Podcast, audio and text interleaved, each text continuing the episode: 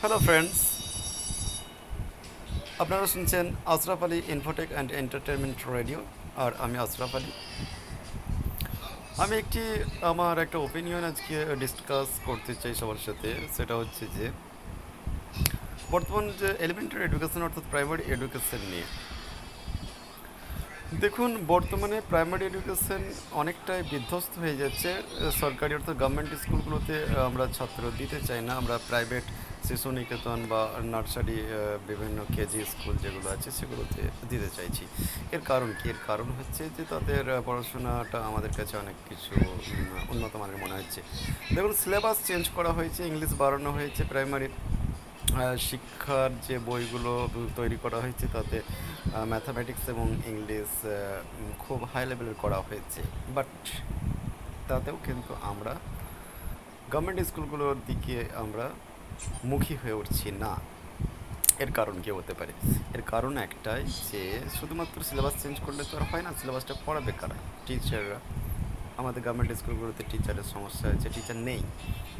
Educated teacher হয়তো আছে but দুটো একটা ক্ষেত্রে হয়তো সরকারি ঘুষ নিয়ে নিয়োগ ইত্যাদি প্রশ্ন উঠছে, কিন্তু ম্যাক্সিমাম ক্ষেত্রে ওভারঅল মোটামুটি এডুকেটেড টিচার আছে। বাট টিচারদের সংখ্যা খুব কম। টিচারের প্রচুর ঘাটতি রয়েছে। তো এক্ষেত্রে সমস্যা যেটা হয়, যে এক তো টিচারের ঘাটতি এরকম আছে যে হয়তো পার ক্যাপিটা অর্থাৎ মাথা পিছু তিরিশটি ছাত্রের পিছু একজন টিচার করে নিয়ম নিয়ম করা হয়েছে। সেটার ক্ষেত্রেও টিচার ঘাটতি আছে। আর যদি সেই ঘাটতিটা পূরণ করা হয়েও থাকে, তবুও পড়াশোনার মান উন্নত হবে না। তার কারণ হচ্ছে একটা বেসরকারি স্কুলের ক্ষেত্রে প্রি প্রাইমারি বা নার্সারি লেভেল, তারপরে one two three four standard আর কি।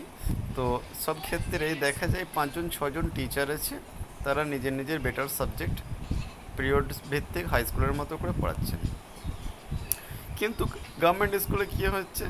ম্যাক্সিমাম স্কুলগুলোতে কী হয়েছে? এক একটা পাড়ায় একটি করে প্রাইমারি স্কুল এবং প্রত্যেকটা স্কুলেতে দেখা যাচ্ছে যে খুব কম সংখ্যক স্কুলেতেই চারজন টিচার আমাদের আছেন। বেশিরভাগই পঞ্চাশটি ছেলে, দুটি টিচার চল্লিশটি ছেলে, দুটি টিচার তো এক্ষেত্রে সমস্যাটা কি? যে চল্লিশটা ছেলে, দুটো টিচার সাফিসিয়েন্ট টিচার বাট তাদেরকে তাদেরকে পাঁচটা ক্লাস অর্থাৎ প্রি প্রাইমারি এবং class one two three four এবং অনেক স্কুলে ফাইভ। তো এই যে পাঁচটা ছটা ক্লাসের সমস্ত বই এবং বইয়ের যে সিলেবাস এবং কাম্য শিখন সামর্থ্য অর্থাৎ লার্নিং কম্পিটেন্সিসটা যদি পূরণ করতে হয় overall throughout the syllabus সেক্ষেত্রে they um, I think uh, they um, uh, will uh, not টিচাররা এ ধরনের করতে পারবে না। কারণ হচ্ছে, একটা ক্লাসের পঞ্চাশটা ছেলেকে সিলেবাস কমপ্লিট করানো যায়, কিন্তু পাঁচটা ক্লাসের পঞ্চাশটা ছেলেকে তাদের টোটাল সিলেবাসটার যে লোডটা হয়, সে লোডটা কমপ্লিট করতে পারবেন না স্যাররা তাছাড়া আরেকটা সমস্যা থেকে যায়, সেটা হচ্ছে সেটা হচ্ছে আপনার মিড ডে মিলের যে সমস্যা, তার হিসাব ইত্যাদি ইত্যাদি। বিভিন্ন জায়গা মিটিং এসআই অফিস যাওয়া, এটা, সেটা টিচারদের আদার্স কাজ।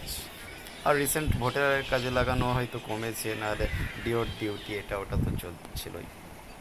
যাই হোক, আমার এবার সাজেশন আছি। আমার বক্তব্য যে প্রত্যেকটা পাড়ায় স্কুল না করে স্কুলের এত বিল্ডিং এত কিছু না করে, যদি প্রত্যেকটা গ্রামে, পাড়াতে নয়, প্রত্যেকটা গ্রামে একটি করে গাড়ি শিশু নিকেতনগুলোর ক্ষেত্রে যেরকম হয়, গাড়ি, কোনো ভাড়া গাড়ি, তাকে একটা টাকা সামা অ্যালটমেন্ট দিয়ে দেওয়া এবং ছেলেদের যাওয়া আসাটা ফ্রি অর্থাৎ আমি ছাত্রদের প্রাইমারি লেভেলে যাওয়া আসাটা ফ্রি করতে চাচ্ছি। যেমন মিড ডে মিল ফ্রি আছে, বই ফ্রি আছে এডুকেশন ফ্রি যেমন, যাওয়া আসাটাও ফ্রি তো সেই প্রত্যেকটা পাড়া থেকে একটি করে গাড়ি বা প্রত্যেকটা গ্রাম থেকে একটি করে বাড়ি। একটা সেন্টার স্কুল হবে, সেই স্কুলে অবশ্যই আটজন মিনিমাম টিচার থাকবেন। সমস্ত টিচারগুলোকে এক কাছে জড়ো করে একটা মডিফিকেশন করে স্ট্যান্ডার্ড লেভেলের সিলেবাস এবং হাইফাই একটা শিক্ষা প্রতিষ্ঠান গড়ে তোলা।